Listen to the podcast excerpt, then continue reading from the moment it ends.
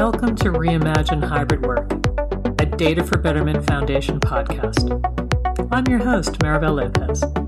I'm the founder of Lopez Research and the nonprofit the Data for Betterment Foundation. The Foundation's mission is to help individuals and companies prepare for the future of work by understanding how technology will change business and careers. If you like this episode, please visit reimaginehybridwork.com for links to follow the show on your favorite app and subscribe to our weekly newsletter for additional show content and articles. You can also find me on LinkedIn and Twitter at Maribel Lopez and my blog on lopezresearch.com. I hope you'll enjoy the show.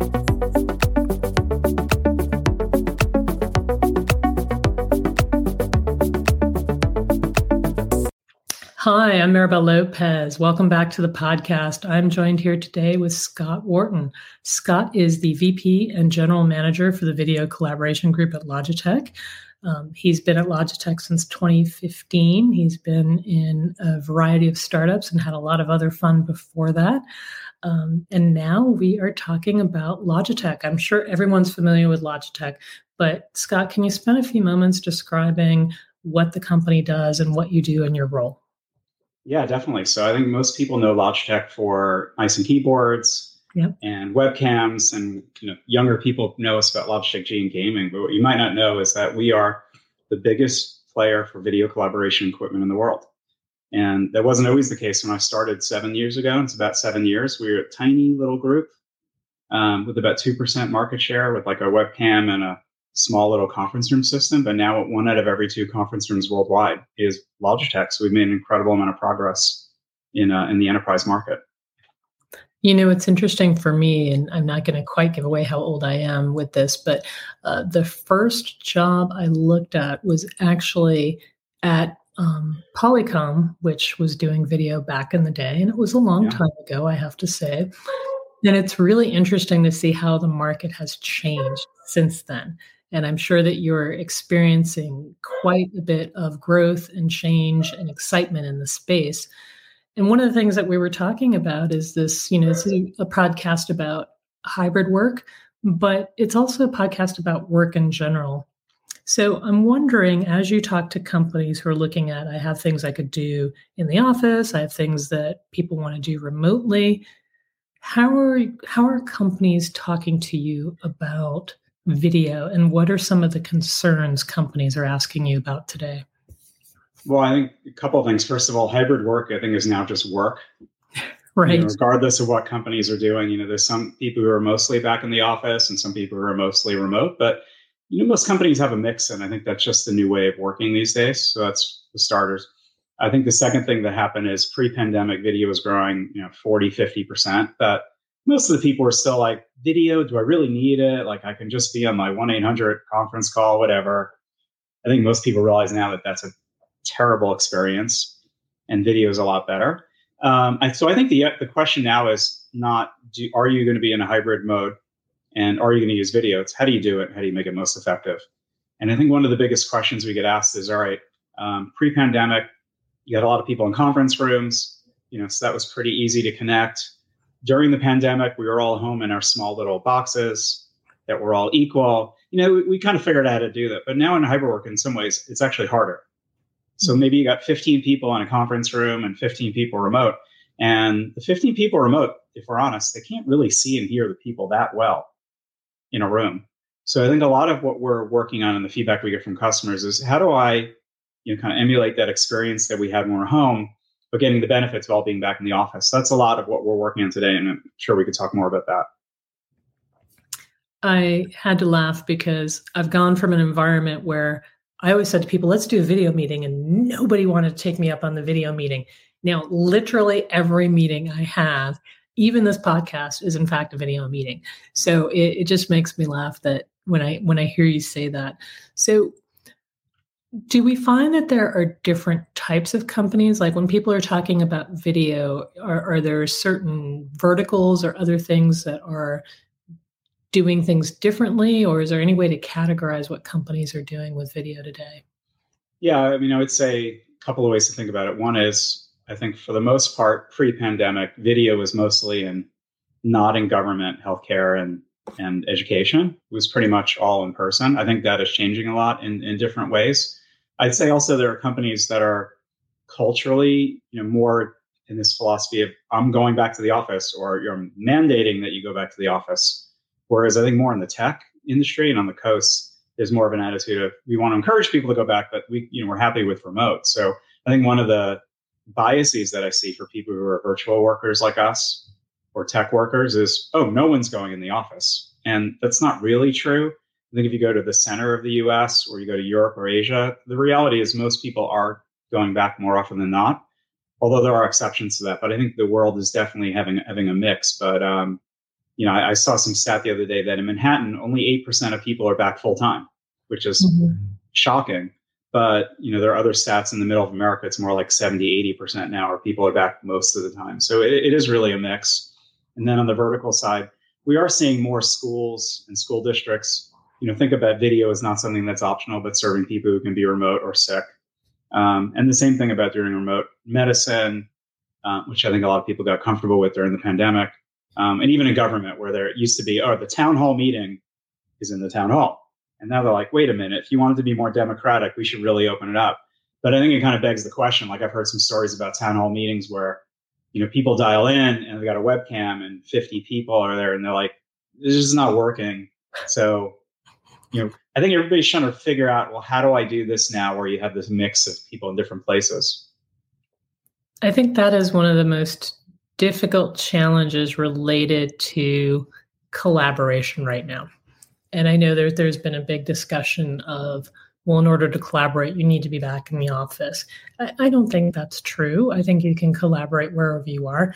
I don't deny that there are some benefits of collaborating personally, but I think some of the things that you were talking about at the beginning, where we were talking about the biggest concerns, there is a lot of discussion now about how do I retrofit my office spaces to have something that is more conducive for collaboration? How do I make it easier, better? And then, as another concern to that is, and how do I make it work as well for the people that aren't in the room?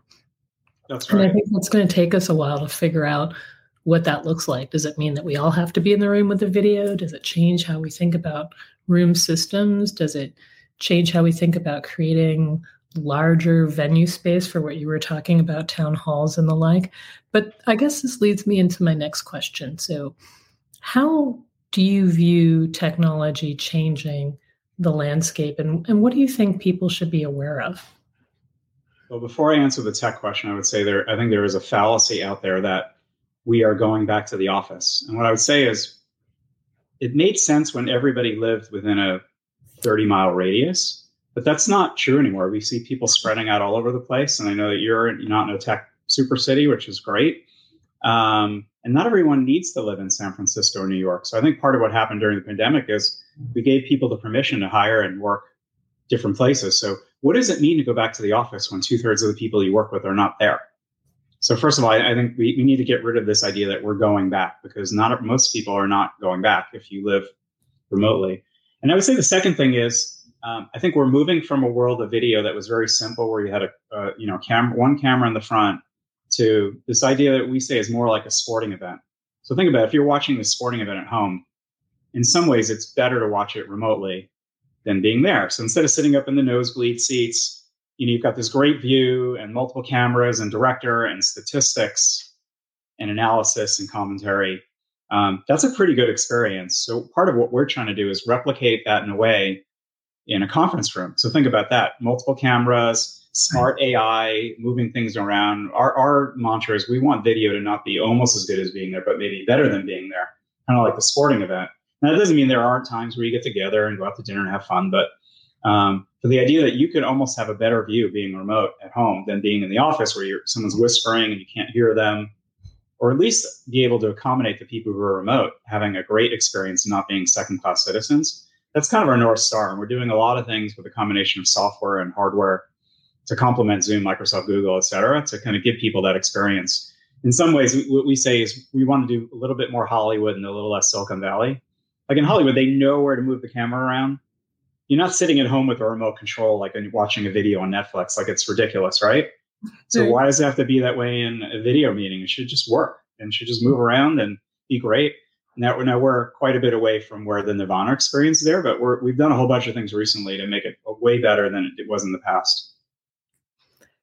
And I think what you're talking about is is fabulous because where we're moving is okay. The first wave was just to get people to adopt video, and I think we all had some vision of what that might look like and what it would do, and then there's the reality of it.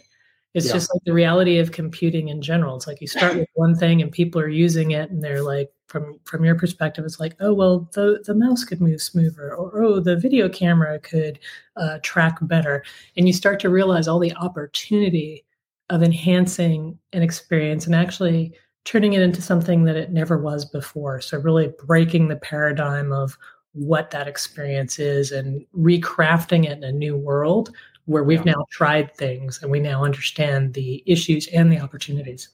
I totally agree. I mean, I, I, would say there, there is a bunch of plumbing work that we in the industry had to do, like just making the audio and video better.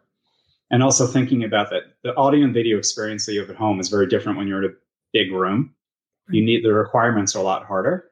Um, but also, once you get the basics done, and I think we're getting pretty close to doing that, then you can get into more of this AI, moving the camera around and analytics and, and really emulating that, that, you know, big sports or big Hollywood kind of vision or idea. And uh, there's a lot of stuff that we're doing, like the ability to have the camera move around to be able to frame around you, or there's a feature now called grid view where you can pull out people's tiles. So being in a conference room, but show them as if you were being at home.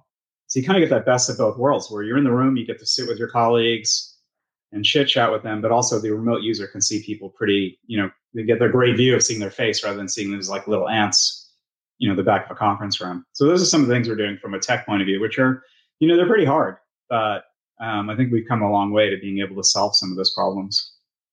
Is this one of those things where you think AI will help a lot in terms of moving us forward? Absolutely. Um, we like to joke that in an ideal world, you know, we'd have Steven Spielberg in every room, but since we can't afford him, you know, we get we have to do it in software. So that's really the only way to do it. And then it's not just a matter of having multiple cameras. I think the hard thing and the art of it is where do you point it? You know, so in, in the old world, the video, you know, there's this idea of speaker view. And, you know, that's pretty good, but you kind of have this ten- tennis match effect.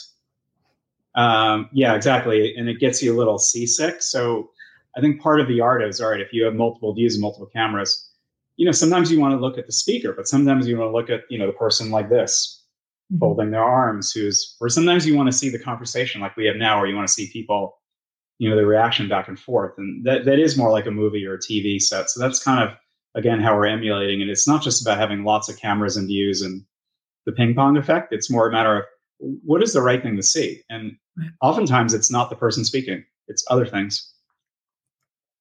I love that. What is the right thing to see? I think it gets into trying to make video more contextual. Yeah, we try to uh, say, uh, "What do you want to show?" And I say, "It's where the action's at." What's the action?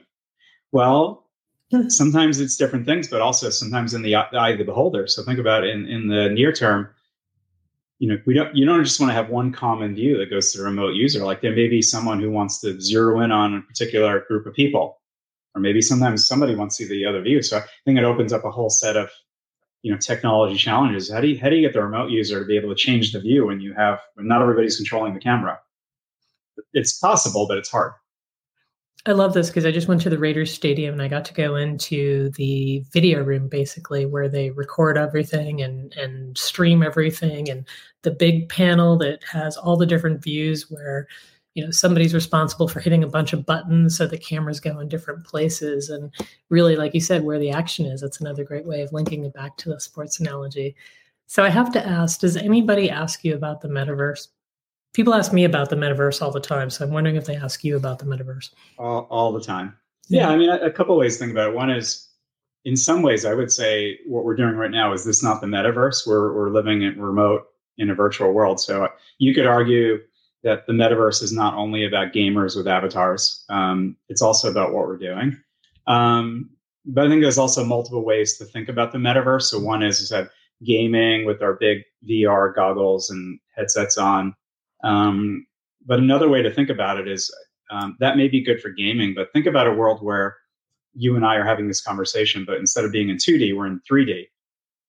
So we're having holograms like Star Wars or the Kingsman, and uh, it's probably not as far off as you think it is. I mean, it probably requires multiple cameras and more bandwidth and different kind of projection systems. But um, I, I, I think that for what we're doing for business meetings, there's a lot of value in seeing the actual human being rather than a cartoon or an avatar. So I almost see it moving more to 3D and holographs as opposed to holograms rather than you know, everybody walking around in goggles all day. I can see my my um, advisory clients popping up saying, "Help me, Maribel! Help me with technology!" and like Obi Wan and the uh, yeah Princess Leia in, in, Star Wars. And so now we we've gotten to the part where I'm really starting to rethink what my meetings should look like from a Steven Spielberg 3D and avatar way. And it, it could be very interesting. It could be very scary, but could be very interesting. But no, in, in all seriousness, I think you're you're spot on in terms of like how do we think about what makes sense for the different types of things you're doing. If you're in gaming, it's going to look very different than if you're in a corporate environment, right? Yeah. So, and I would also add to that, like even like what I'm talking about is more of the traditional meeting where people in different places. But even, you know, one example of something that is just terrible in the virtual world is when you go to a conference and you walk around, it's actually kind of great. You go to a cocktail party or a trade show and you can kind of flex back and forth and meet people and bump into people and there's serendipity. Um, doing it online is pretty bad. Like, I mean, I would say, all right, watching a keynote in some ways may be better, but you don't get that bumping into people and having fun and going out for dinner or whatever. So I think we as an industry have we haven't even scratched the surface yet on that, how to do that well, um, and maybe even be better where you can have that that serendipity of, of bumping into new people and meeting them on, on remotely. I would say today it's awful. Mm-hmm. Um, but one thing I can guarantee you, the technology will get better and the experience of flying will get worse. Yes, I think we've already seen that. So uh, yeah, I'd like to say that that's not true, but I, I think we're spot on with that one as well. You know, Scott, is there a common misconception in the market that you'd like to set straight right now? I mean, I think you've given a couple of examples, but anything else? I think that uh, there are many people who are trying to solve these problems, and they're they're really doing like doing it themselves or doing it in a very consumer-like way. Um, and then, so for example, I, I see people all the time putting like a tiny little webcam in a big space or putting a laptop at the front of the table and then complain that the audio and the video is not good enough. And I think what people don't realize is that the, the, the market has changed so much between what Zoom, Microsoft, and Google and others are doing and what we're, we are doing with others, where we are moving to this AI multi-camera world. I just think that very, very few people actually know that it exists today. It's not a science fiction thing. So uh, just for people who are thinking about how do you serve remote people and people back to the office and also want to incent people to come back rather than just staying at home. I think a lot of the solutions exist today. They just you have to kind of look for them and be aware of it. And I think the vast majority of people that I talk to who are not, you know, IT people living this all day, they just don't know. Right.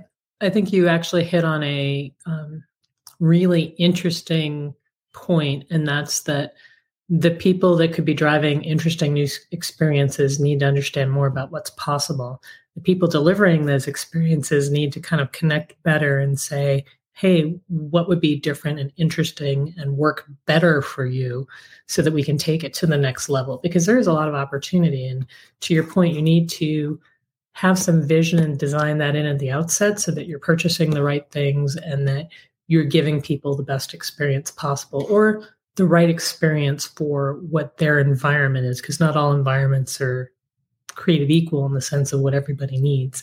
So, yeah, I agree with that. And I think there's also an opportunity where I think pre pandemic, I think there was an assumption of if you want to be successful, you kind of had to move to New York or San Francisco or London. That was where a lot of the great jobs were. And if you wanted to live other places, you had to make those compromises. I don't think that's true anymore. I think we're living in, a, in, a, in an age where you can live in Charleston or other places around the world and uh, you can still participate in the global economy in a meaningful way. So I'm, I'm really excited about that. The, the ability of maybe in our own small way, we, we take a little chip out of the inequality that's in our society by letting people that are not just living in these big cities, but anywhere have access to the job of their dreams. Absolutely. I love that. Um, any career advice that you'd like to share with the audience? I think that in a world where you are remote Um, it's very easy to be transactional and having video meetings, but you still need to do the things about building relationships. Yeah. Um, you know, one of one of the things that, that Jeff Bezos says, or other technology leaders, I, they, you know, sometimes people talk about what will change in technology over the next ten years. I love the idea of what will not change, and the one thing that will not change is that human beings like working with human beings.